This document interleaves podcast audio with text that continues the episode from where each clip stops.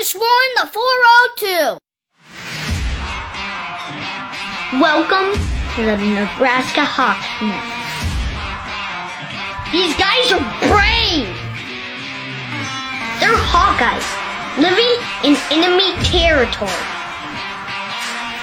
Listen, these guys are way past their prime, but they're still Hawkeyes. They're spreading the Hawkeye hype to all of Nebraska.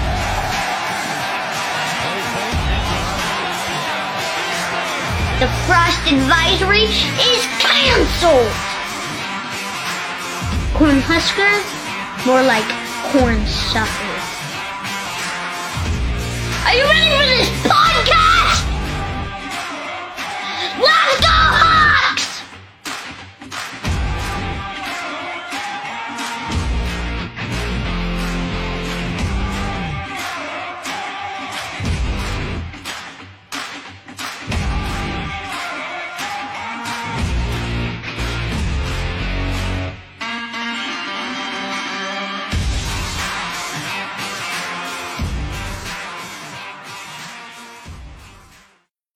All right, welcome back to the Nebraska Hawks Nest, your Hawkeye oasis located in a nasty little Nebraska desert. Make sure you take time out of your day, check it out. We got a new graphic. Hit the like and share and subscribe button so we can continue to grow the podcast and let everyone know all about it. My dog's over next to me trying to play soccer right now.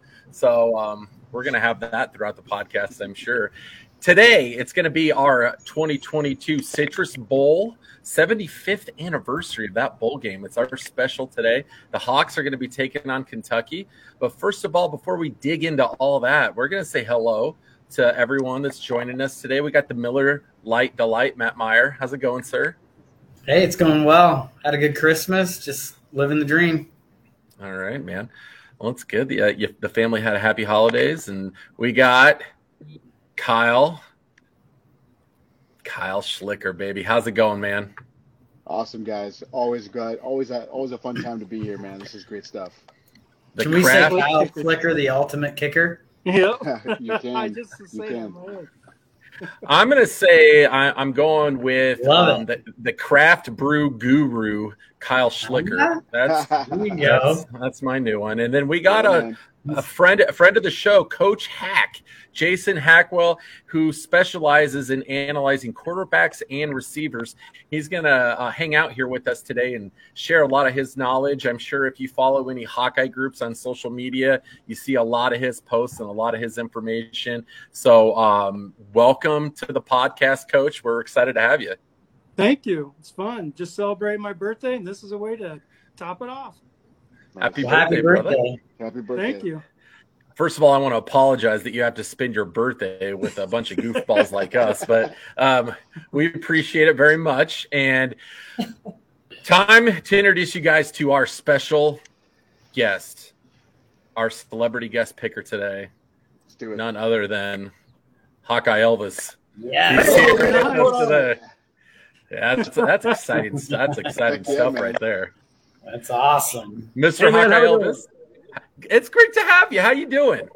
Man, I'm doing well. I uh, I'm back here in the uh, the black and gold jungle room uh, after a big uh, Hawkeye basketball win in Sioux Falls last Saturday night. I Get saw ready to you. go back to uh, get ready to go back to Carver on Wednesday, and then man, it's wheels up for Orlando on Thursday. So uh, a lot of uh, Hawkeye fun going on. Well, I will be in Orlando, so you might have to shoot me a text. We have to get together for. I, think I at least owe you a few beers after all your guest appearances for all the stuff we've done. So And and, and I'm repping the official Ooh, shirt. yeah. Very nice. Oh, That a boy. I tried, Elvis. I tried. Available at all fine retailers. I love it. We lost Adam. Nope. Oh, That's he right. Hey, hey co- coach, that's all right though. We, you know, you get an A for effort. Like I said, that, you know, it has the 402 on it. It's Right. hard to know the difference. We'll we'll get the brand recognition out to you, and we'll get you we'll get you something to Well, uh, to wear to represent. So Yeah. was that just me? Was I'm that just me that dropped out? Yeah, was that just Yeah. me that dropped out? yes, sir. Yeah. That's that Nebraska internet coming through again. Um, th- th- thanks for taking over. And then our friend Cory uh, from Hawkeye of the Storm is here. He was able to make it on. Cory, what's up, man? Hey, how are you guys doing? I pre- I apologize for the uh, the brief wait there. Good to see everybody. Hey, no man. problem. Hey, That is expert sound quality, Cory. What kind of microphone are you using? That is just crystal this clear. This isn't anything fancy. It's a just a Samsung um, directional mic, um, but it was the best one. I we my uh, my father in law is kind of an AV whiz, and and this was the best one on the market for the price I was looking for. So. Um, it's a pretty simple little mic. There's there's no uh, there's no arm or anything. It's just a little tripod, and uh, it does the Yeah. job. I like it. Sounds Transition aw- from a, a blue blue Yeti. good. So That's what I'm using right now is a Blue Yeti. So you Yeah. feel like the option that you're using right now is quite a bit better. I like it for what we're doing. I, Yeah. I like it for what we're doing. A Blue Yeti is a good mic, but uh, for podcasting, this just seems to be seems to be better. I like it more. Okay. Le- Less awesome. less background noise and less distractions. So All right. Well, you may have sold me on this new product, so I might be uh might be reaching I'll send to I'll send you a link. Yeah, I'll send you a link to where we got it. All right. Well, welcome, Cory. We're excited to have you and Hawkeye Elvis and, and Coach Hack. We got some uh, new faces on the Nebraska Hawks Nest here. So, welcome, guys. We're excited that you're all here. Um, I, I'm sure everyone notices too. Jerry was not able to make it. Captain Conservative, we miss him. We wish he was here, and he's Yeah. got some busy things going on. And then Russell the Muscle, aka Russell Stover, was not able to make it as well. So, um, wish them nothing but the best, and they will be back very soon. So it's a busy time during the holidays. So before we get started, too, I want to just ask everybody, you know, a little bit of a tradition on here. Everybody likes to indulge occasionally in an adult beverage. I wanted to see what everybody is partaking in tonight. Matt Meyer, what are what what is your beverage of choice this evening? Well, I'm starting off uh, with some American wheat ale from Bell's Brewery in Comstock, Michigan. My cousin works for them Okay. up there and brought me a variety pack for the for the Christmas holiday. And uh, there's been a lot of tasty uh, tasty choices, I guess. T- tasty sampling Okay. going on. Okay. We got to sample a whole bunch of them over Christmas. Uh, All right. uh, my my dad and brothers and sisters and everybody got to partake in the sampling, and it was kind of fun. So yeah, Bell's Brewery for the first couple, and then uh, I'm gonna switch back to my Miller Delights. Oh, not on Busch standby. Lights. You're not in Iowa. I I am in Iowa. I'm just one of it's the not Busch Lights. I'm just one of the rare ones that Oh. Miller Lite. Miller Delight. Oh, did Adam get frozen again? Uh, he may have, but we're gonna we're, we'll keep moving on. Kyle, what are you up to? What are you drinking tonight? Tonight I've got some Maker's Mark, man. I uh, switch it up sometimes when it starts getting cold out to uh, some whiskey, bourbon, uh, even some uh, aged tequila as it starts to get uh, pretty cold uh. out. But uh, tonight, yeah, I've got Maker's Mark and uh, and one of my uh, kids. Christmas And that's the regular Maker's Mark. Uh, Yeah, yeah, just the basic stuff, man. Yeah, so I was told that the the Maker's 46 was pretty good. It's got a little more. Yeah, Hawkeye Elvis Yeah. Elvis stuff likes for that one, Yeah, huh? man. Yeah. There you go. Right on. Uh, we'll, we'll move on. Coach Hack, what's your beer cho- or drink of choice? Evian water. Evian water, It's my it's my birthday, and I've straight already, from the mountains. I've already ate a lot of stuff I shouldn't have ate. I've already, so it's just just water time. That's all right. Nothing wrong with that. Hawkeye Elvis, where, where are you at tonight? What are you uh, What are you drinking? Well, I'm uh, I'm just going through the last of my Shiner Cheer, uh, Shiner out of uh, Shiner, Texas, and this beautiful Hawkeye tumbler. A little bit of peach, a little bit of pecan flavor, and uh, Kyle, I got a I got a little bottle of 46 upstairs. Uh, I think I'm gonna have to take a nip of that after I'm done here. Ooh, buddy. I almost, I was telling the guys earlier, I almost uh, pulled out the bottle of Eagle Rare that I got. I got about half the bottle left. Yeah, man. All right. Guys, I'm sorry about that. I don't know what's going on with my internet tonight. This is like ridiculous. So, and I, I like, It's Nebraska. yeah, It's that's Nebraska. that's the only thing I what can say. happens Plus, when you run uh, uh, internet cables through the desert? yeah, it's not working. So, did we get everyone's? Did we get everyone's? Now we drink? got Cory. Cory, Okay. Cory, what are you after today? I don't feel so bad after hearing Coach Hack because I know Adam wanted me to grab a beer, and I'm a whiskey guy.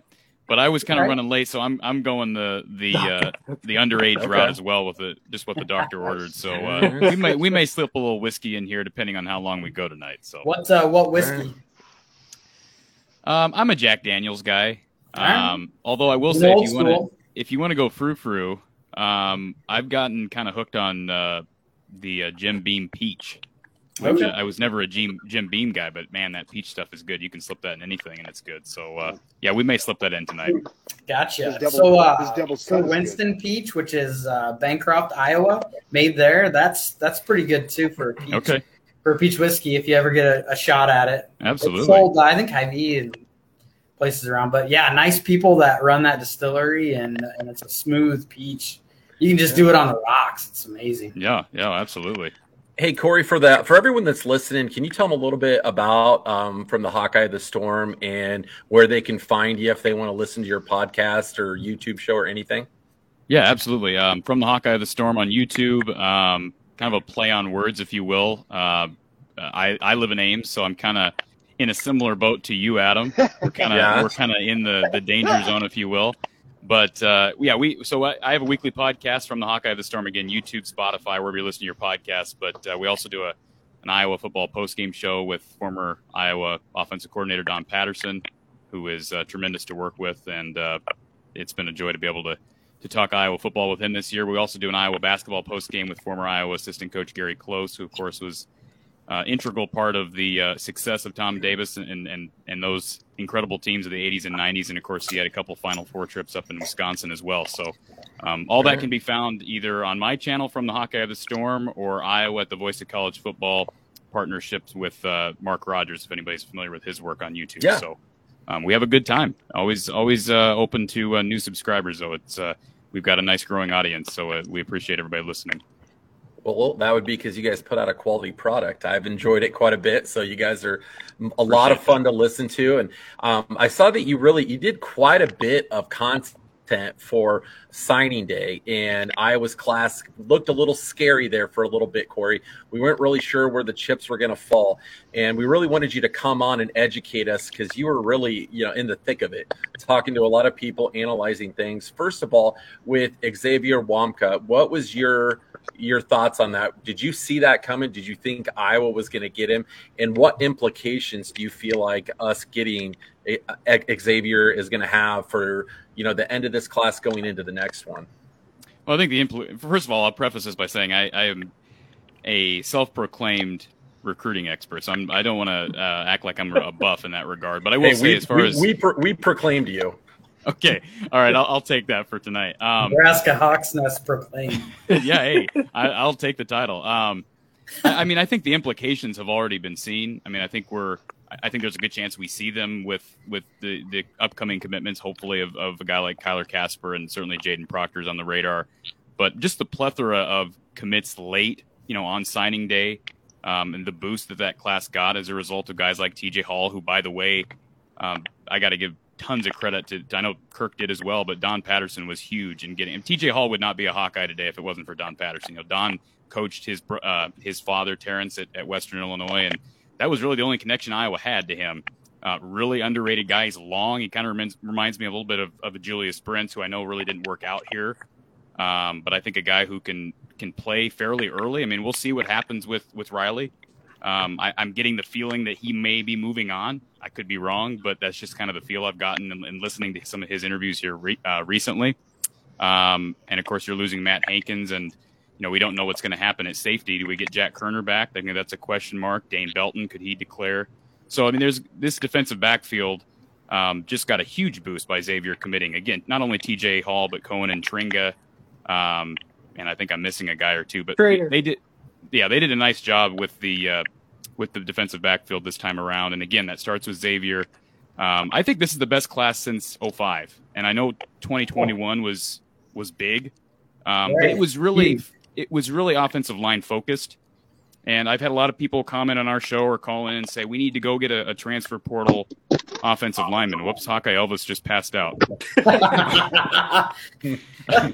Too much. I, I said the word transfer portal. We're not used to the word transfer portal in Iowa. We don't really utilize that a whole Oh, lot. But we uh, got all frazzled.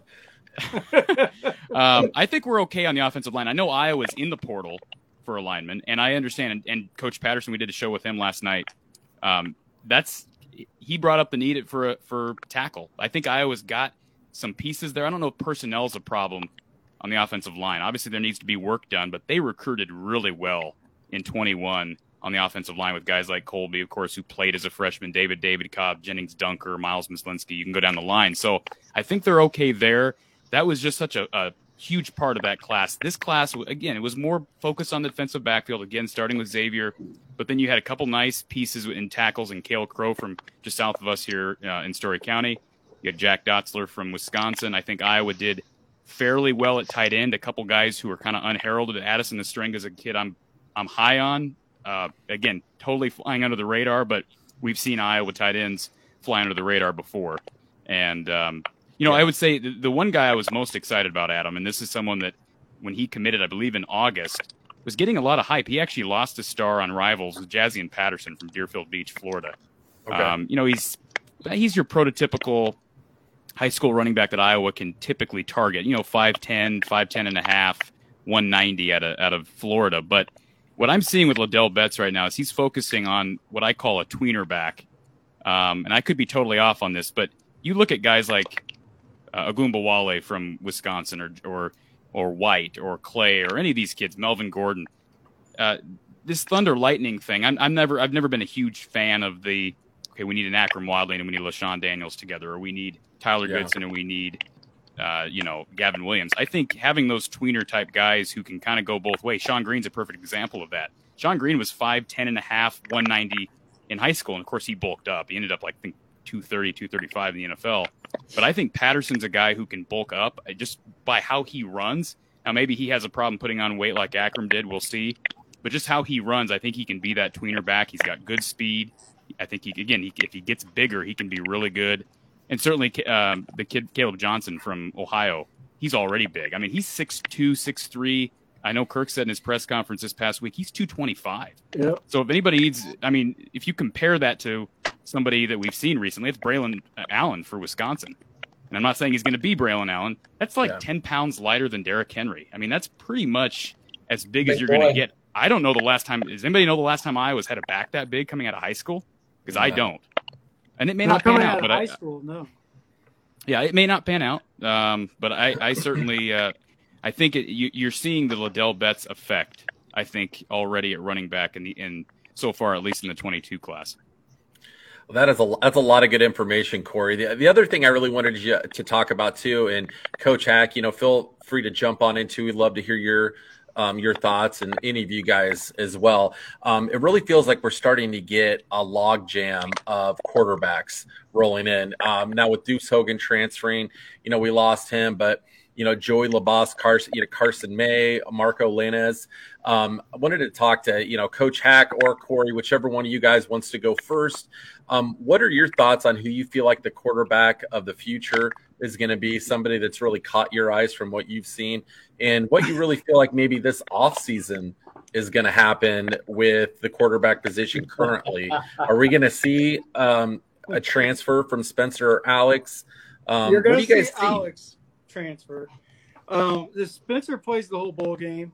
Um, I knew Hogan was leaving last summer. That's another one of those things that because he couldn't figure out the offense. He struggled over summer. If you guys saw video of Hogan, he thought he was Michael Vick because he couldn't read a coverage.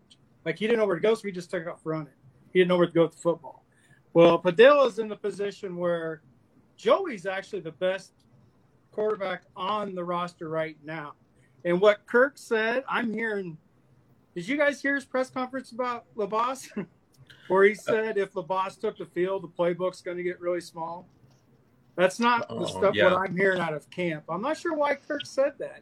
If he was testing what happened with Hogan, I don't know why he was saying stuff like that because people around the team that I talked to have said Joey is learning quickly. And what he does with the scout team, he makes our defense look silly sometimes.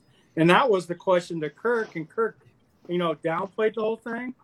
But I don't know how far you want to go in advance, but Marco is my guy. I don't know if you saw probably some of my stuff about Marco yeah. six months ago. I have him as a low five star right now. I know he's only a four star, but I only had, like I told you Levis was a three star for. Petras was a high three star, but that was only because of arm strength. But Petras in high school, all his receivers were wide open. So he would just throw it up and they would catch it. So you really didn't know how good Petras could read a coverage, which is a lot of high school kids. Marco has this play that I just see over and over my head.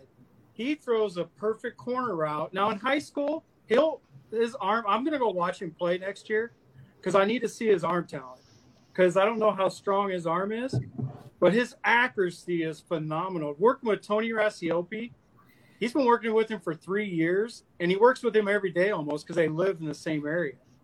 And you could see it in Marco. Hmm. But next year, I mean, I think it's Petras's team. I'm sorry, guys. I think Petras is going to play the whole bowl game if he's healthy.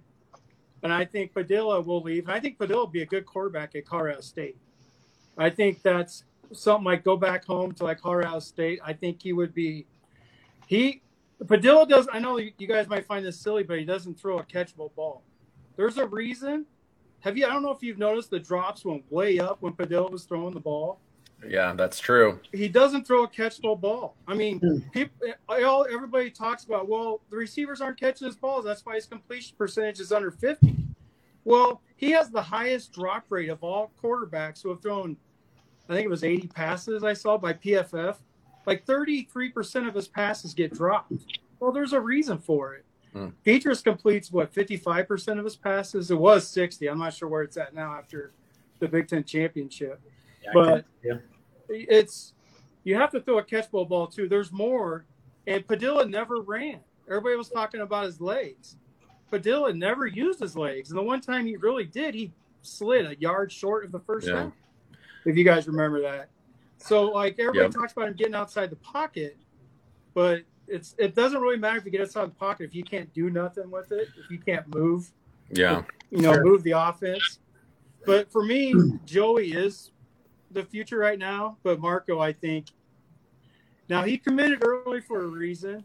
And I don't know if I can say that reason here, but um yeah, come on. There's a reason he committed early, and we could talk. We want to hear it. You just um, tangled the carrot. About it, I can't say it now. Okay. Like, um, That's like I hear things inside the program, but he committed this early. He was going to commit in January or February anyway, but there was some talk about some things going on. Uh, Marco's family loves BF. They love Brian's offense. They love what he does. And when Marco sees the offense, him and his dad, they see all these wide open receivers, and when you're when you're talented, you think you're good. You're like, man, I'll make that throw, right? I'm going to complete that pass because I'm going to hit the receiver in the hands. That's kind of what. Uh, that's how why Marco, you know, he's committed early. He's already learning the Iowa principles from Tony, Tony Raz. He's already learning some principles within the Iowa offense. Obviously, not the X's and O's, but just you know different pieces of it. But next year, if Joey gets a real shot, Joey will be the man. Carson okay. May, he did get another star. I, know, I think it was two four seven made him a four star. I still had him as a three star. I don't know what they saw in Carson May to make him jump to a four star, but that's just my thoughts on it. I don't think the quarterback. I think it's getting good and competitive. Yeah, May, Joey, and Marco. Um, Petras could never know what Petras will do next year because he's going to spend another off season with Tony. And I don't know if you guys knew who Kenny Pickett was before this year. He worked with Tony for the last three years, and every year he got better. And this year, Kenny Pickett took off. Yeah. So I'm not saying Petras is going to do that. I don't know if Petras has it, you know, mentally in him. We'll find out. But I just I love the quarterback room right now. Okay. Well, uh, Kenny Kenny made a huge jump from last year to this year, and he you know one of the best quarterbacks in the country. And like you were referencing, uh, Coach Hack, fifty six point six percent completion percentage for Spencer so far. Uh, Alex Padilla is at forty nine percent now. Yeah. Cory, wanted to get your thoughts, Cory, too, on this quarterback breakdown. I know you have some thoughts. Uh, what do you think? Uh, I I first of all, I uh, if if anybody's seen any okay, of my content, Cory. I'm I, I am I am a person that speaks my mind. Do it. Um, That's why we have you here. That's why we're here. Personal towards anybody, but first of all, I would not necessarily use Tony Racioppi as an endorsement of, of our incoming quarterback. Mar- and, I, and again, I like Marco Lainez uh, for the record. Um, I like what I see, but again, I'm I'm relying on tape. I've not seen this kid in, in person. But let's remember too, Nate Stanley was coached by Tony. Spencer has been coached by Tony, and I don't think we. I mean, Nate Stanley, Stanley never wasn't coached by Tony until the end, until pre-draft. well. To, And You know, you- Nate's still on the squad. He's still on the practice squad. Yeah. But Here's my biggest. Pro- let me just say my biggest problem with the fact that all these kids are being coached by Tony Racioppi. But I'll just I'll just say it right now, and maybe I'm old school, but the fact that, that Iowa pays a quarterbacks coach Ken O'Keefe, he's the highest paid Yeah. quarterbacks coach in the country, over six hundred thousand dollars a year, and yet we're shipping these kids off to the East Coast to be coached. I have a problem with that. That's just me personally. I'm Um, no, I, I'm with you on that one. and so- we agree there. But I, I, as far as the quarterbacks, I've heard the same thing that, that Tony or that uh, Joey Labas has, has looked good. Um, I did have a problem with Spencer Petras making a comment after the season was over, right before the Big Ten championship game, that, that we're not competing for for uh, positions this late in the season. That's just insane. Now maybe he misspoke, and and, and that's just not indicative of, of how Iowa's often operates as far as competition. But that's that's insane. Um, I think Iowa needs to go to the portal. I've been very outspoken about that. If anybody's watched any of my stuff over the past two weeks, I think Iowa needs to look at the portal, not necessarily. Well, we're, we're just going to abandon Alex and abandon Spencer, but this I think this quarterback room needs more competition. Even if Joey is competing at a high level, Carson May's not enrolling early. You're going to have three quarterbacks this spring. I don't think there's, you know, I've heard people say, well, there'll be quarterbacks that enter the portal after spring.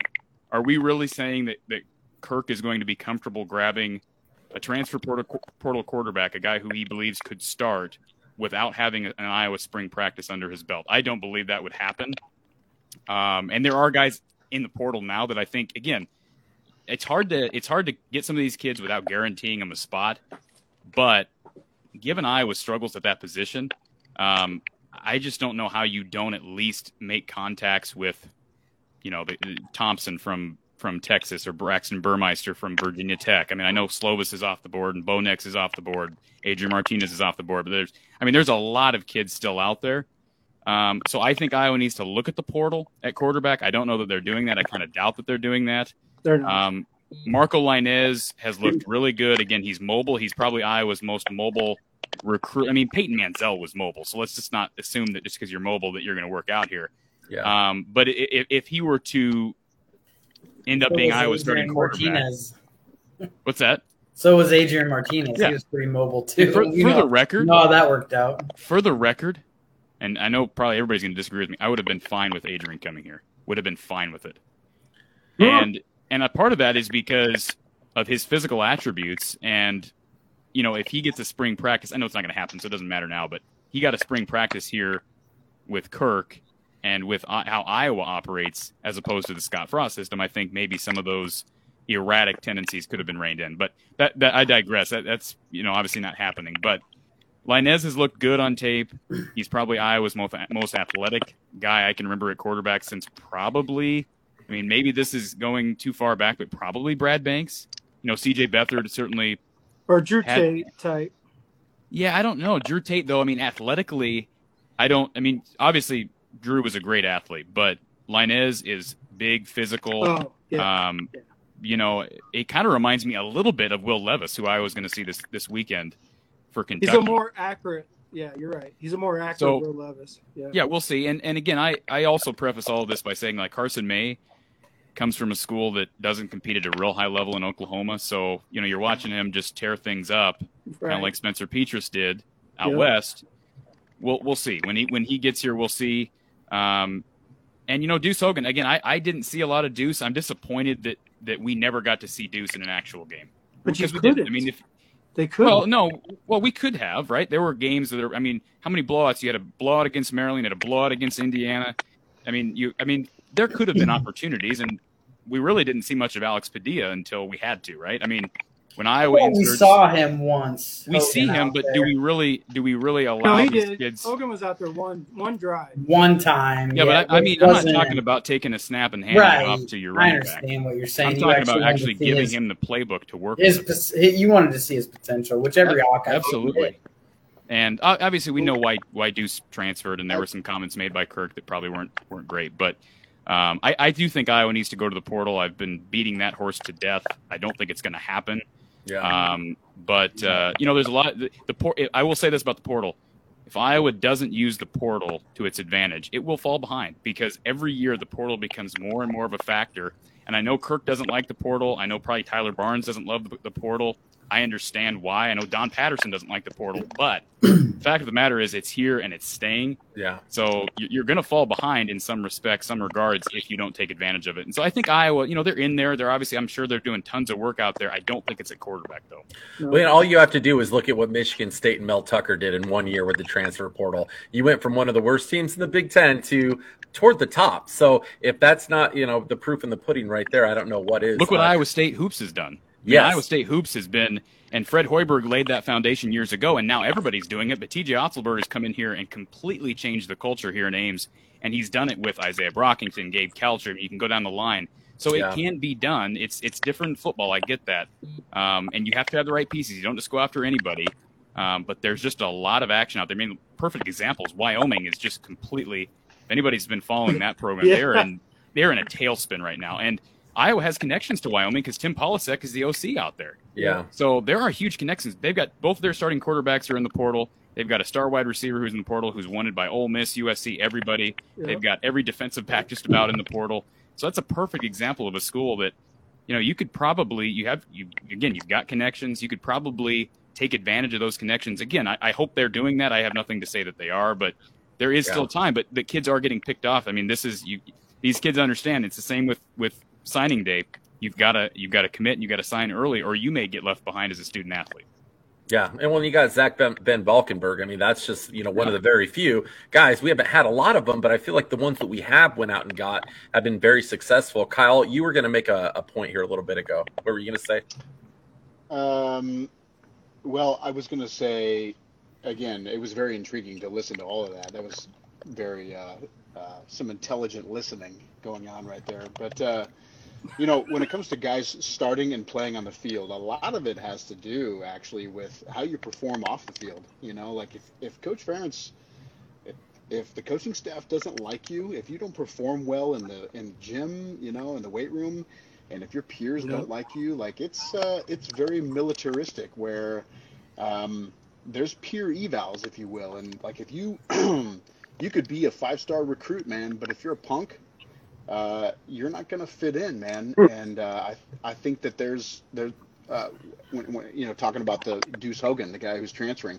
I don't know anything. I'm just saying like maybe the reason why we didn't see him and I this happened to me while I was there quite a bit. I saw a lot of guys who were highly recruited and studs who uh, just did not have the right attitude. Uh, didn't buy into the system. Didn't did didn't do this. Didn't do that you know, showed up late to this and that, uh, you know, just had bad attitudes. And you saw the result of that. And uh, that was my point. That that was when I was going to raise my hand about that. But uh, and I can't remember what else, what else what else I was uh, I was going to chime in about. It was just, Cal, can I just can I just bring up something real quick? Another yeah, position sure. I think Iowa needs to go into the portal for is kicker. And there are a couple there are a couple kickers that are trying to keep from USC, one of the best well, kickers in the country who's out there right now.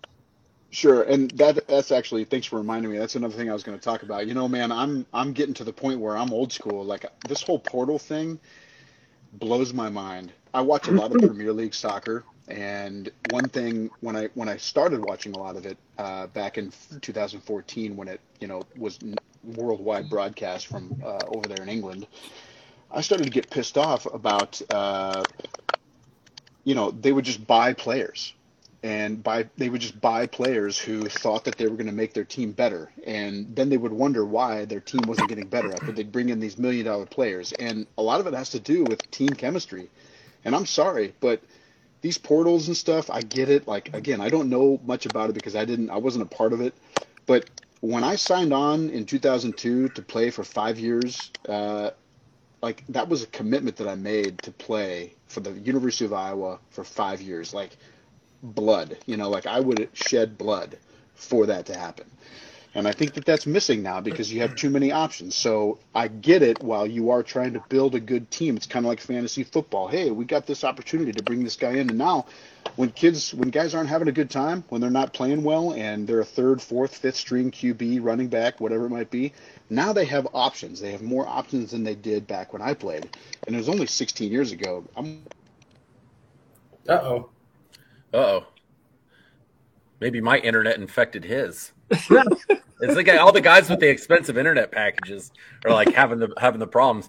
Well, uh, Hey, Cory, I would. Hey, Cory, I Oh, would- we lost you.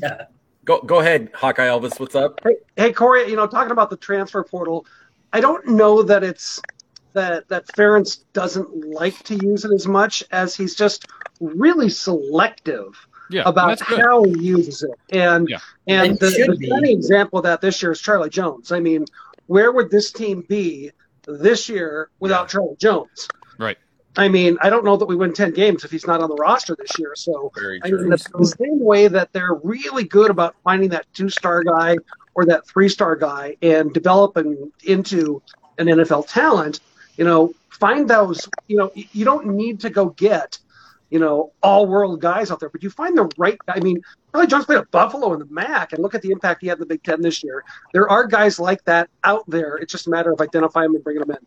And for the record, I, I, I mean, yeah, you brought up, um, you know, what, what you have there in Charlie Jones, and, and I know uh, Zach Van Valkenburg was brought up. Let's not forget Jack Heflin, Makai Sargent. I mean, all these kids are, are transfers.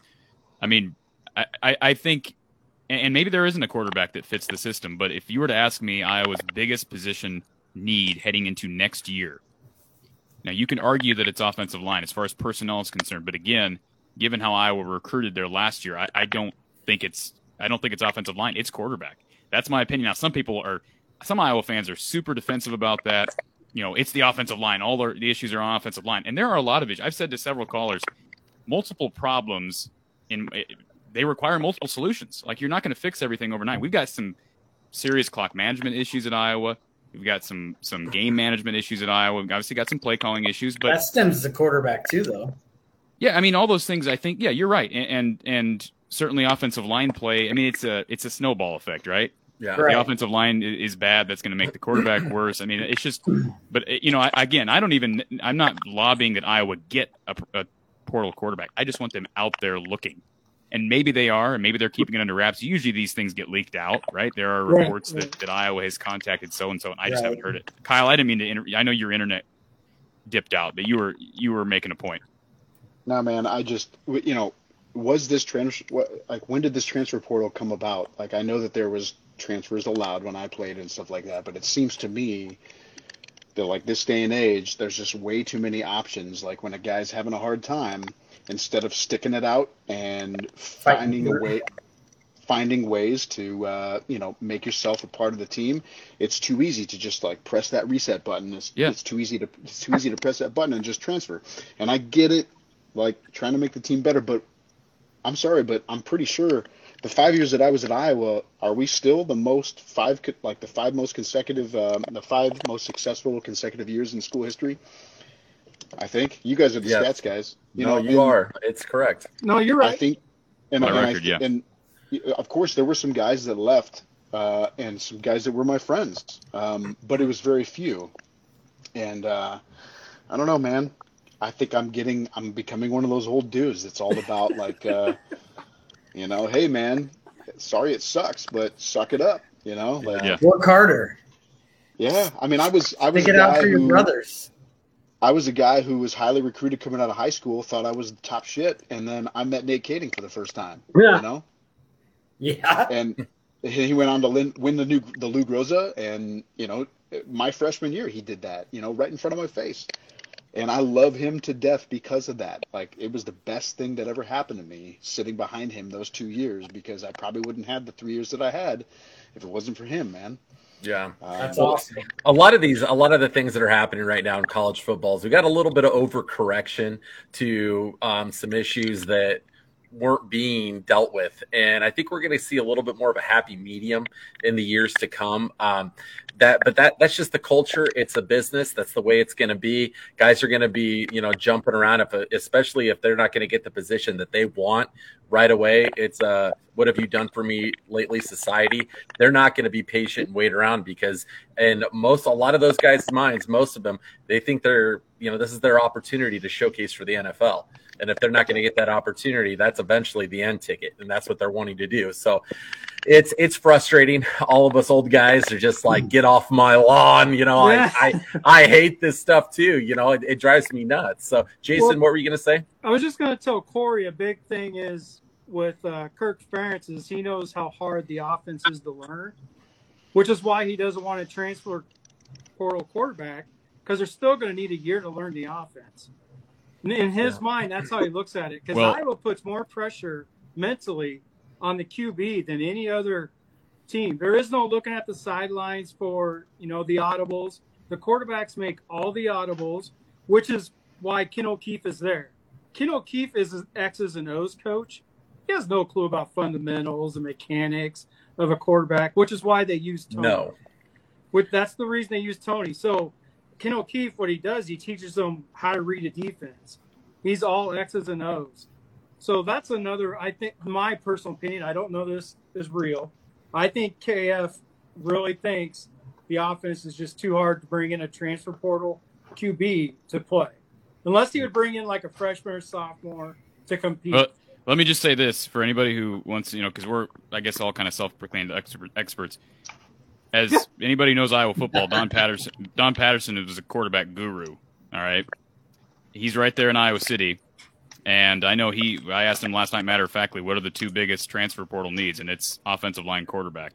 So, you know, Don doesn't seem to think it's it's too hard to learn. I mean, again, we're talking spring practice, and I understand where you're coming from that that you're going to learn the plays. What what? Let's be honest though, as far as audibles are concerned, when's the last time Iowa was audibled into a pass? A lot. Do you realize how often? No, I, I, don't. Not at the line of scrimmage. They, they audible into a run. Usually. The yeah, the audibles, which you want to see what Petras did. Like, yeah, you know the the, the back-to-back fullback dives this year that everybody went crazy over. During that, Petras was audibling. He wanted to do a play-action pass or an outside run. But Kirk Ferentz didn't like that, so we called timeout. Do you notice before the quarterback sneak and the fullback dive, KF called the timeout and they went out and ran the exact same play.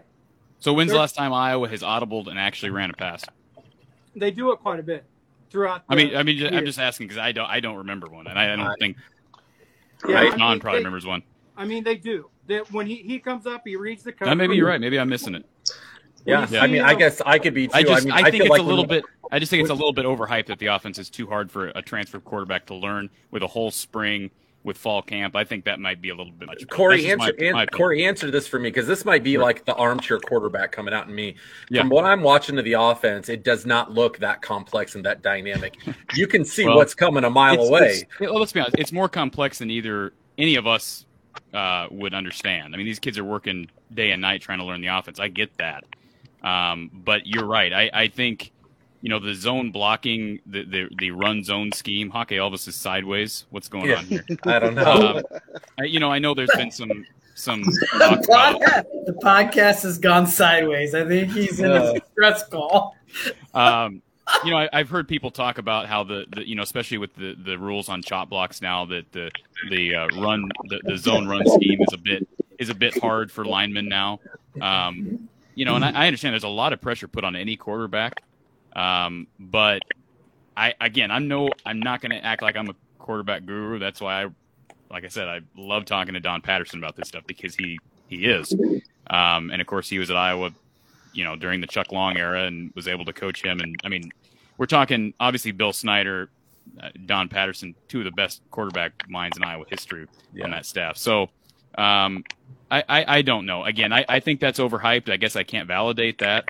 Um, you know, again, these we're talking some of these kids like Burmeister. I'm not saying Burmeister's the. I'm just giving him as an example. He's been at Oregon. He's been at Virginia Tech. You know, you'd have to think a kid like that can probably learn an offense pretty quickly. He's a grad transfer, so this is going to be his what at least fifth year. Um, I would think that he can probably learn the Iowa offense, which rates like one of the it's it's like 112th right overall in total offense in Yeah. the FBS, and there's like what 120 FBS teams. So in in in yards. They'll never get a lot of yards. Well that but, but all the but all of the all of the metrics say that they're 100 plus in in, in offense. Whether we're talking This points year, per yeah. game, Yeah, red this zone year. offense, everything. So I, I don't know that there's much. There's real. I mean, it's, I'm not trying to be Debbie Downer, but there's not much room to go backwards with the offense. And yet, and yet, We're Yeah, still, yes, Chandler too. we, Do you- we won do you 10 understand? games. Yeah, you're right. We won Okay, 10 games two years this? Do you understand KF Yeah. style? Do you know why they're so low? Look what they did against Penn State. They literally took a knee three times to punt it to Penn State. Against Minnesota, Padilla literally came out and the reporters were like, Why the heck didn't you guys try to score inside the five yard line? They were told by KF not to score until third down when they gave it on the stupid. I'm with you on the zone blocking. They need to go to gap. My opinion, they need to go to gap. But anyway, especially this year. Remember, they gave it to Goodson on third down and goal. He got stopped like a three yard loss. They kicked the field goal, but there was only 41 seconds left, which is what KF wanted. He knew the defense, knowing that Minnesota was going to pass, there was no way they were going, you know, 60, 70 yards to score.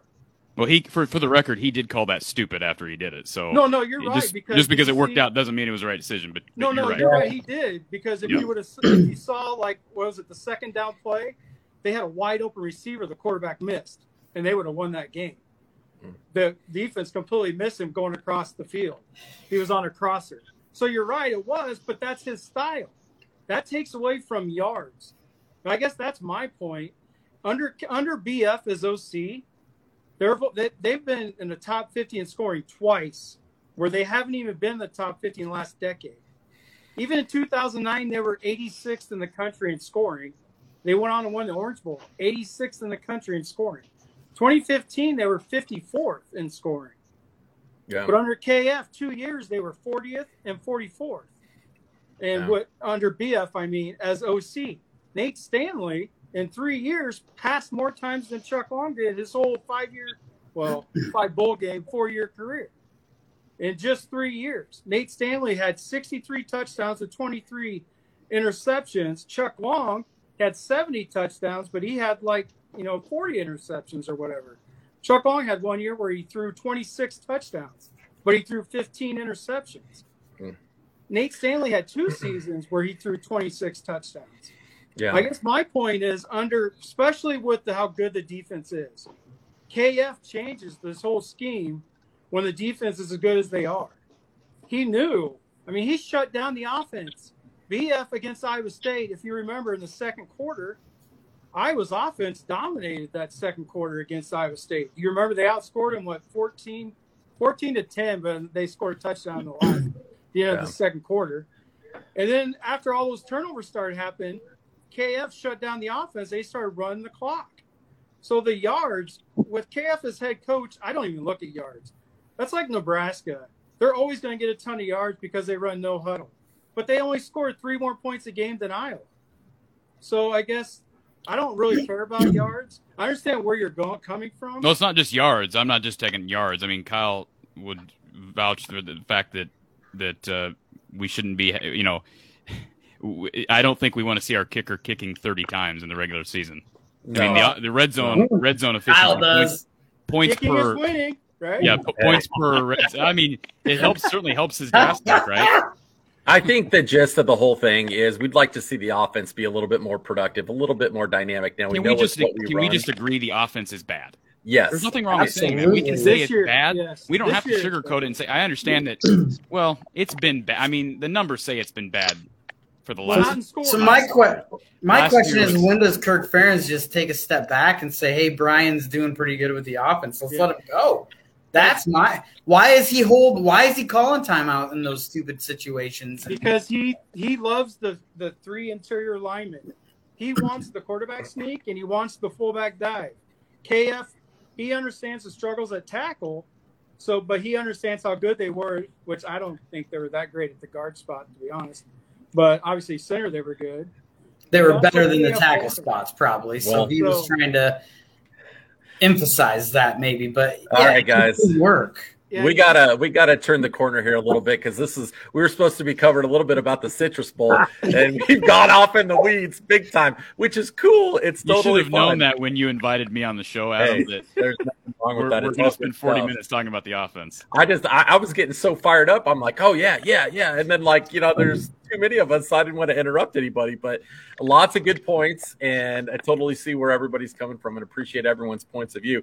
So I'm um, just want to give everybody a little bit of a taste what it was like last time we were playing in the Citrus Bowl. Yes, I, I would say he might. All right, five yards taken off. It'll be a second down now. Second down at 16. Looking Tate wants to go deep for the touchdown. A man open at the 20. It is caught.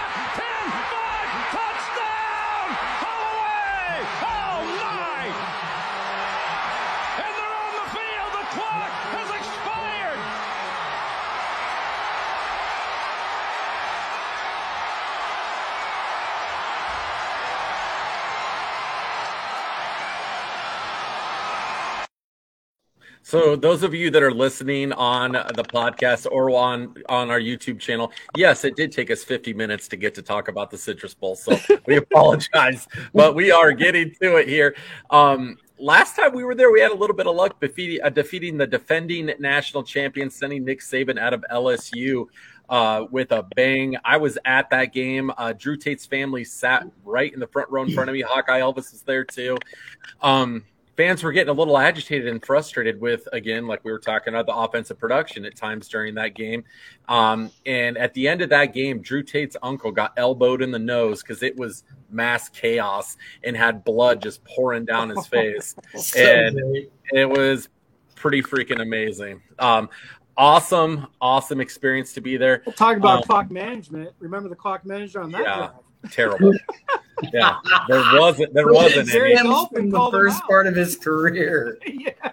Um, and I don't know, Haw- Hawkeye Elvis, if you can kind of back me up on this, and I might have just been in a bad spot, and I've heard it's way better. But the tailgating, if you're going to the Citrus Bowl, um, bring protection because it was not in a great part of town. I had about five homeless guys come up to me and ask me for money and um, ask me for a beer, which I'm like, okay, I'll give you a beer, whatever. Well, But, it um, wasn't it wasn't the greatest place, but I'll tell you what, the, the one thing that Iowa and LSU fans did do that game was we ran that town out of beer because if there's two fan bases that can tailgate like nobody's business, it's LSU and Iowa. And uh, a, a quick fun fact: uh, Kyle and I have something in common.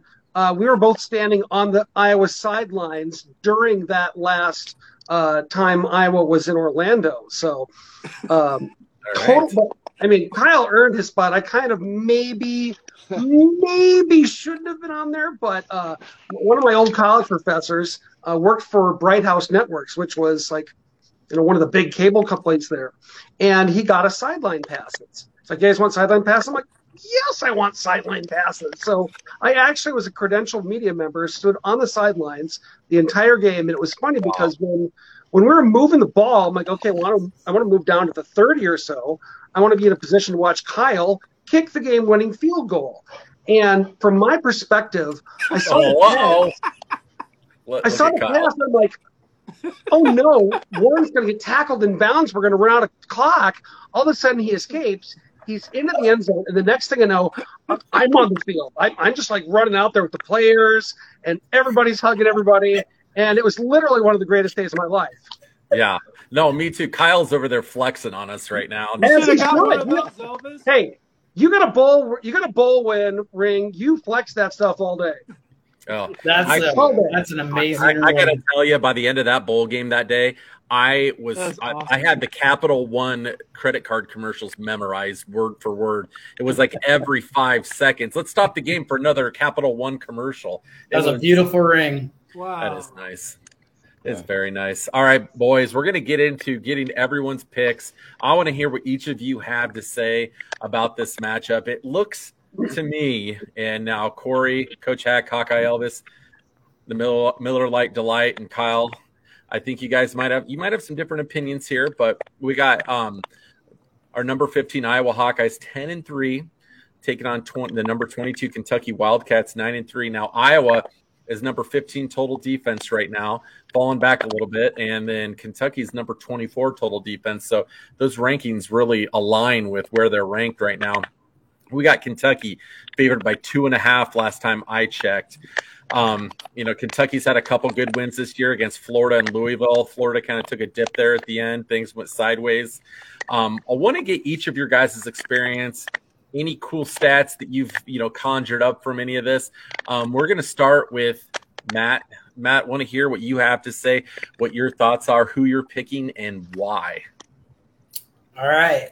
so everything that I've seen out of Kentucky, uh, their their losses are who they should have lost to, and their wins are who they're who they should have won against. Besides maybe Florida, predictable. Um, I mean, it's it's very predictable. They they actually look like they align pretty closely with Iowa. Um, they're they're they're a little bit more of a turnover case on paper, as far as what I can see with our defense. We should capitalize on that. I hope that should bring us um, to win the game. I'm going to take Iowa. I know the points are at two and a half, so uh, I'll, I'll, take Iowa on that spread, anyways. Um, if our offense can do anything, you know, we're going to be right in there with it. It's going to be a close game. It's going to be a low scoring game. Both defenses are going to come out and play. Um, it's, it's, it's, it should be a fun one. I hope. I hope it's a lot better than that uh, Big Ten championship that was a disaster. So. Yeah, I was there for that one. That was uh, that was, that was rough. It was drove, real rough. Drove the whole way for a field goal. Was, you drank uh, Indianapolis out of beer too, I heard. Yeah, there are a lot of thirsty Hawkeye fans there. Um, we um for the second time in a row. I, I, I tweeted them out. I all the bars down there in downtown Indy. I tried to tweet them and let them know and warn them, and you choose not to listen. they did not listen pay the price. Now, Cory, um, I want to get your thoughts on the breakdown too with uh, taking on Kentucky. Now, Will Levis, um, pretty. I mean, from what I've seen, a pretty, pretty solid quarterback. Uh, 66.5 completion rating, thrown for over over 2,500 yards, 23 touchdowns, 12 interceptions. They got Wan'Dale Robinson, transfer from Nebraska, that's been making a lot of plays. I mean, he was a playmaker at Nebraska. That has not changed at Kentucky. Uh, Cory, where are you seeing this one going, and what are some of your keys keys to the Citrus Bowl? Well, first of all, uh, Kentucky's nine and three. I will say this now. I, I know I've I've sounded like uh, negative Nancy on this show, and I'm going to continue okay. that narrative for now. Kentucky is, I believe, the third to last uh, FBS or excuse me, Power Five team as far as strength of schedule. So the only teams with worse strength of schedules uh, or, or uh, strength of schedule ratings would be, I think, Boston College and Pitt.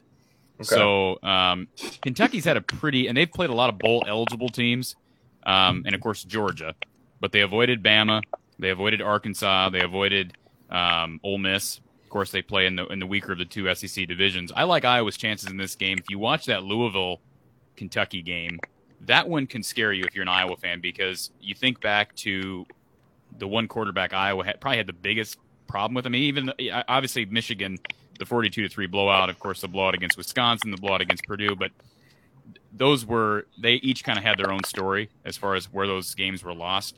But that Penn State game, and I think we all can agree, if Sean Clifford finishes that game, I mean, we, we can't say definitively. I yeah. think there's a good chance Iowa doesn't win that game. I mean, Ta'Quan Roberson came in, couldn't do a darn thing. And Sean Clifford, I know he threw the early pick, but man, he was marching up and down the field against that Iowa defense. And I have no doubt that the Iowa defense would have tightened up as the game went on. But Will Levis, of course, is a Penn State product. Um, a, he's a little bit like a more athletic version of Sean Clifford. Not nearly uh, as good of an arm as Sean, um, but and Iowa's played him. Of course, Iowa actually was his first Power Five offer. But you watch him against Louisville, four rushing touchdowns. He had a beautiful run, juked a guy out of his shoes, hurdled another guy in one play against Louisville. Louisville, 52 points against the Cardinals, and that's the most points Louisville gave up all year. They were a middle of the pack ACC defense. And so Kentucky can score points. And again, you mentioned Wan'Dale Robinson. I know Pro Football Focus has Kentucky as a top five offensive line in the country. Um, so they've got weapons. Again, Iowa's familiar with Wan'Dale. They're familiar with Levis.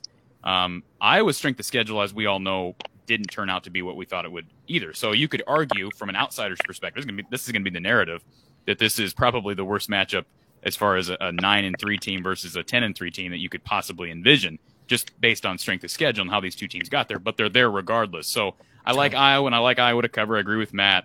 Um, the the number is small enough that I would take Iowa, but I don't think it's going to be lopsided. And I'm just intrigued by this matchup because obviously the Stoops connection. I have a lot of respect for Mark Stoops and what he has done down there. And Will Levis, we we, we talked about transfers earlier. He's, he's a he's an example of somebody who's come in there and has you know hasn't been you know he hasn't been uh, all SEC, but he has been a really solid piece and, and again led them to a nine win seat, potentially a ten win season. They can win on Saturday. So. All right. All right. Hey, we're we're all doing it tonight. We're all having little glitches. Um, Coach, Coach Hack, I really want to get your perspective um, after Cory uh, spoke there um, about your thoughts on the game, but also tie into you know with your pick and your keys to the game. Uh, what you think is going to happen? What is so funny? Kyle put on his championship hat. Oh, okay. Looking good, Kyle. I like it. You flex all day. He does. he, like you said, he deserves to. we like it here. Laying, this thing it's just laying around. Oh shit! Sorry, like, coach. Sorry, the, long, the longer the oh, podcast no goes on, he's going to be like more draped in gold. He's going to have like a crown on and like a a, a cape. I can and, go get mine. Yeah. I hope so. That'd be uh, awesome. All right. But anyway. Coach, what do you think about the matchup? Who, who's your thoughts on you know who's going to take this game, and then also too, I really want you to dig in a little bit on the running back position uh, about Tyler Goodson opting out. If you know if you saw that coming, and if we have the backs with Ivory Kelly Martin and Gavin Williams to be able to pick up that load. We um, well, I could start with the running game. Um, I actually think we're going to see. Um, if you followed my social media, you've probably seen this, because like, people are really worried about no Goodson, but I don't think it's going to be that big of a worry. What you're going to see is less three to four yard losses, but when the you're going to see less explosiveness on well blocked plays. Gavin's not as explosive. I want LeShun to get the ball because I feel he is explosive, and I want to see it though. So I've only heard about things in practice. I we haven't seen it, but I really would like to see him. I heard he's really you know quick and fast. But Gavin is a one cut pony. So he's not going to lose yards. Like if you saw a lot, Goodson thought he was Barry Sanders a lot. And then yeah. we'd end up with second and 14. I think you're going to see a lot less, you know, loss of yardage. Gavin will get you three, so we'll have second and seven instead of second and 13 type of plays. I think the running game is going to be better as far as yards per carry. But I, you know, it, you're not going to see Gavin. In my eyes, he might be faster than what I think he is. So I heard he was a really good high school hurdler. So I'm not really sure uh, in the open field, but uh, I don't think they're going to explode like what Goodson would do. But I also think they're going to be grinding out first downs better. Goodson, if you gave him a hole, he knew what to do with it. Yeah. But he, he, he didn't have the vision. Goodson does not have the vision. I don't know if you've seen a lot of. There was a lot of times where he did have a lane, and he wouldn't take it because he didn't want to cut inside. So part of me, you know, I just wondered if Goodson didn't really want to get hurt because he would just go down. Like he would just be like, okay, it's over. Um, he didn't really try to. All he had. What the heck, Kyle? What the heck? All of our internet's a hot mess tonight. We all keep glitching out here. Do the prize? I honestly think the running game is going to be I don't want to say better because that'll make people mad. I've been here all the, all night. I just think you're going to see a lot less, you know, loss of yardage. Like Goodson lost. I don't know if you've seen my less graph dancing. With my graph I put out, I want to say it was like almost twenty percent of his carries were loss of yards. So, but he still averaged four and a half yards a carry. So he was Barry Sanders esque. Lose two, lose two, and then hit you for sixty. But and he did end up with over 11 yards rushing, 1100 yards rushing. But I just don't. I think the running game is actually going to be better. Okay. In, in a sense of not losing as much yards, I think they're going to grind out more first downs. You're going to see less third and longs. Yeah. That's just how I see it working. Because Gavin does. When Gavin sees a hole, he cuts, he hits his toes, and he goes. Yeah. Which is better. No, coach, I completely agree with you on that. I think that's a good analysis. I'm in the same boat as you. I think we're going to see some improvement and a fresh look at running back. And I think it's much needed. The less dancing and more, you know, plowing through like what typically fits our offense a little yeah. bit better. Like Cory said, too, you know, um, it, it's going to be nice to see a little bit more of a tweener back. I mean, I think I've been looking for that for a long time, and he hit it on the head. It's exactly what we do need. Uh, Coach, who do you see uh, winning this game with Kentucky, um, favored by two and a half? I got Iowa. I think Iowa. what see like my critique of Will Levis, I had him as a three star. I think I gave him like an 87 rating, 86 rating coming out of high school, and he's got the same issues as far as stepping up in the pocket. I actually compared him with Petras as far as stepping up in the pocket. I really think our D ends can come off the ball and get him, especially on their play action stuff. He never steps up. They Kentucky is really good in the play action game. I don't know if you watched them. I absolutely love watching a little. Will Levis and Wan'Dale. They're freaking awesome. Wan'Dale is uh, PFF had him rated as the number one wide receiver in the SEC against man coverage. You don't want to play him in man. He's a David Bell Jr. in my eyes as far as in man coverage. That's I think, scary. yeah, I we think, don't want that. Um, I honestly think uh, with Iowa zone though, Levis isn't the type that's going to pick you apart. I know he has like a 67% completion percentage, but a lot of those are short and a lot of it's against man coverage. And when you have a guy like Wan'Dale catching 94 balls, you know, and when they play in man, watch Chattanooga. I don't know if you guys watched Kentucky Chattanooga. That that's going to make you smile. Hmm. They struggled against their zone defense. I think Chattanooga may have even had a lead in the fourth quarter in that or third quarter. But um, and that's kind of what I see. I see Levis getting sacked a lot. I'm hoping, I'm hoping Campbell is a spy. We spy him because the moment he steps up in the pocket, he's going to run. Will Levis isn't stepping up in the pocket to to throw the ball. Once he steps up, he takes off and runs. Hmm. So I got, I think Iowa can hold him, you know, to 10, 17 points. I honestly do. Okay. I got Iowa winning uh, 17 right. to 10. I just think, I think Wan'Dale will get his, but the, the zone defense will confuse him.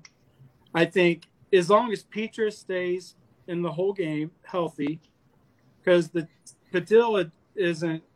I don't know if you watched the second half against Michigan the team just shut down when Petras went out. It just they scored 21 points just from the time Petras got hurt. Yeah. I mean, Padilla threw an interception on a five yard out route. Like it was just, I don't know. I don't. If Petras stays in the whole game, it'll be 17 to 10 is what I got. Okay. All right. Plus, Kentucky's missing two receivers that were in the car wreck. Oh, uh, Josh yeah, that's true. And Isaiah Epps. So I think that might hurt them. Well, thoughts and prayers to those guys and their families too. Hopefully they get better very quickly. And obviously there's some things that are a lot more important than football and, and health. Yeah. Health is definitely, you know, number one. You don't have football if you don't have a healthy life. So Kyle Schlicker, the guru of craft brew, I'm gonna call him the I'm gonna call him the goofball kicker here after what, this one. What do you what do you, what are you thinking on this one right now? Um, the Kentucky Wildcats there they're putting up 33.3 points per game. Are we? I think you know we're not giving up 33.3 points a game. Something's gonna have to give, Kyle. Where do you see this one going?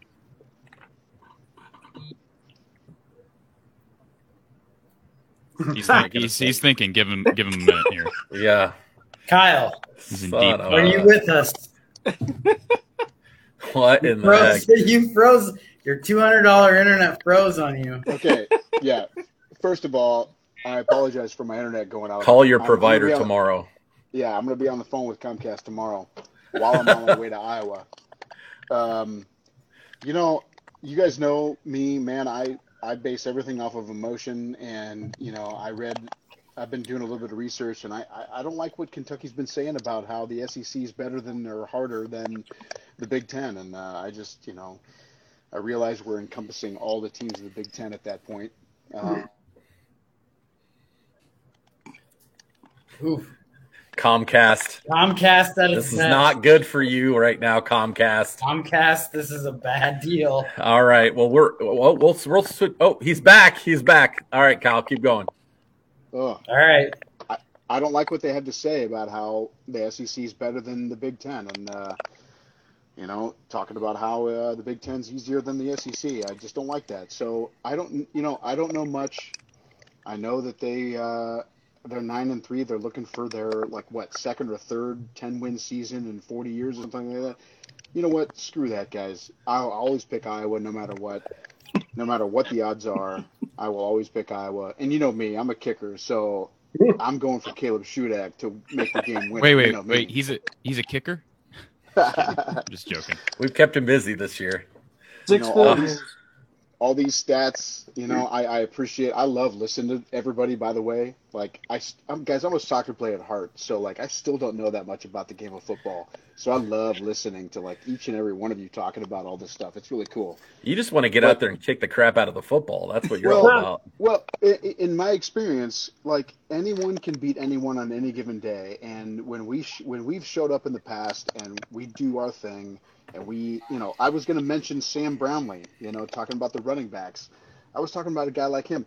You know, now that we got Goodson declared for the NFL, whatever, you know, uh, good for him. You know, that's great.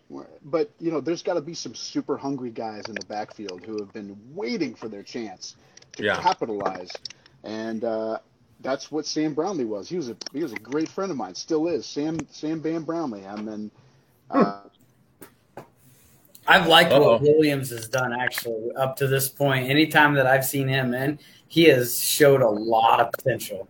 Yeah, no, I, I think he has too. And um, you know, Hawkeye Elvis, I really want to get your thoughts on where you think Oh. this game's going to No. go. And oh, uh oh, Comcast is done. it's like Comcast knows that I'm on a roll, and then it just cuts me off and lets me back on, like when it decides. that Ah, I'd be I'd be finding myself a new internet service Oh, provider. gosh, it's terrible. Yeah, I feel So, sorry for your technician tomorrow. I'll keep it short, guys. I'm going for Iowa. I appreciate everything that everyone's been talking about. This has been awesome. I'm going for Iowa no matter what. Uh, I don't care Okay. what, what they win, what they win by, what they you know. I'm going for Iowa. All right, now our celebrity guest picker, the, our favorite Hawkeye fan of all time. You guys, some of you guys might have a guy called Bucknut or Big Nut, whatever the hell his name is. We got Hawkeye Elvis, hundred times better, the king of hawk and roll. Now, He's Mr. Hawkeye. Elvis, he has got a wonderful head of hair, and we want to ask you from from a fan perspective, also, who you think's going to win this game what are your keys a little few of your keys to the game and also we want to hear from you from the the fan side tailgating experience what you're going to do down in orlando some of the keys to success for having a fun trip at the citrus bowl All right, first thing, take that Michigan game, throw it, throw it out the damn window. okay Michigan's really, really, really good. I mean, they're, they're one of the top teams in the country. We had to play a perfect game to beat them, and we didn't, and we got thumped. Move on. Yeah. Look at the rest of Iowa's games. Um, the big matchup for me, boy, look at our secondary. We're plus 14 on turnover margins, and Kentucky's minus 13. And we have led the nation in intercepting passes that right there is going to be the backbone of Iowa's uh, Iowa's game plan on Saturday. That and special teams. And I'll tell you something else. It's bowl season. Dumb things happen in bowl games. Some of these guys haven't played for a month. Hell, we wouldn't have played for a month. Kentucky wouldn't have played for five weeks. And you finally get out there and you're finally going to play, and dumb things happen. Look how many of the games so far have just crushed the over. And I know we're talking about Iowa football, and I know it's a low over under here, but look at our Nebraska game. We had a seven card 21 and how we got to 21 points for crying out loud. Are you kidding me? That's the kind of dumb things that happened during bowl season. That's the kind of dumb things that happen in our favor for Iowa. So we're going to get a special team score or something close to it. Um, there's going to be just some really weird ass play that we're all going to go, what? Um, and, you know, Iowa's going to win the game for starters, just like my boy Kyle. I never pick against the Hawks.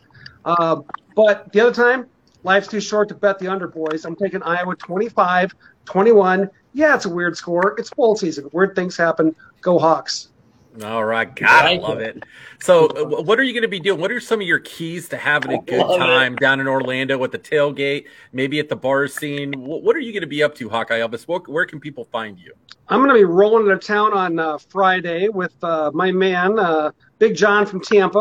Uh, it's okay. going to be accompanying me this time. And, you know, Friday's a low key, you know, everybody's like, oh, we got to go party on, on New Year's Eve. No, New Year's Eve is like a low key day.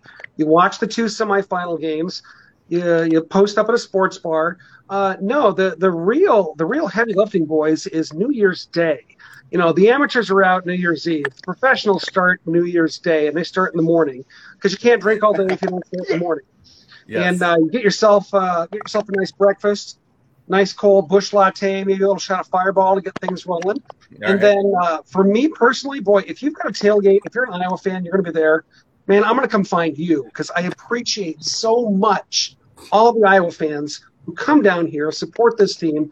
And I appreciate all the Iowa fans who, who still like me and are fans of me and, and invite me to their tailgates all the time. So I get as many as I can.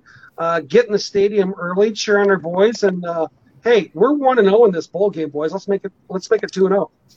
Man, you got me fired up. I'm jacked. I'm ready, ready to go. go. I can't wait for this game.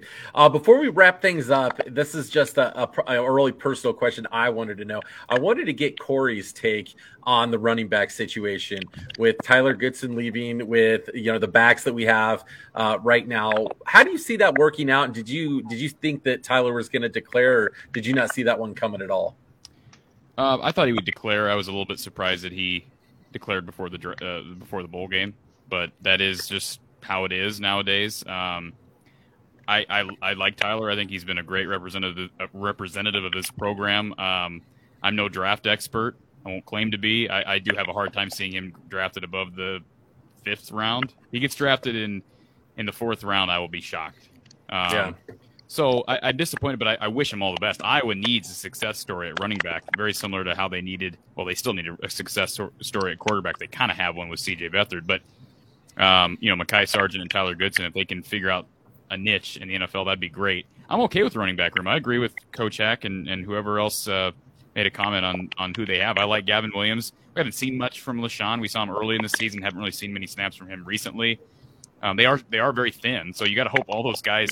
I mean, here's here's the fear that I have, and you can downplay it if you want, and I'm not going to comment on whether games should be shut down because of the virus or not. But um, you know, I know there's six players who are unvaxxed. Players are getting testing positive for COVID, whether they're vaccinated or not. So what happens if Gavin and LeShun both test positive? You've got one scholarship running back behind those. Uh, well, you obviously got Ivory Kelly Martin.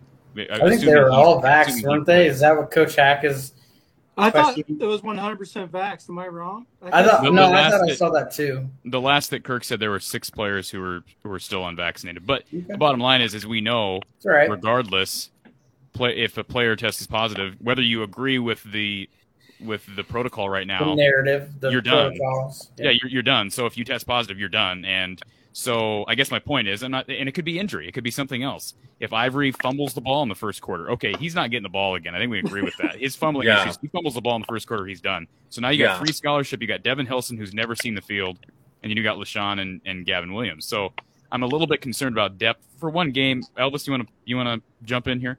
Two words: Monte Pottebaum.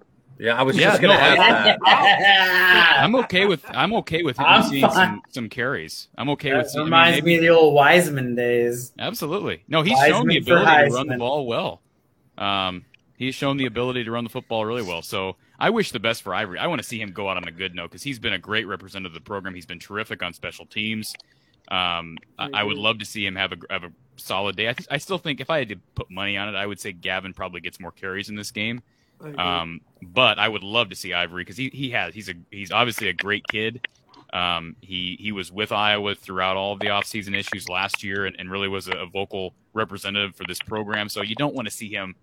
He's got one more. This is his last chance. I, I don't think he's coming back next year. He could. He could come back next year. I doubt that happens, but I would love to see him go out on a high note.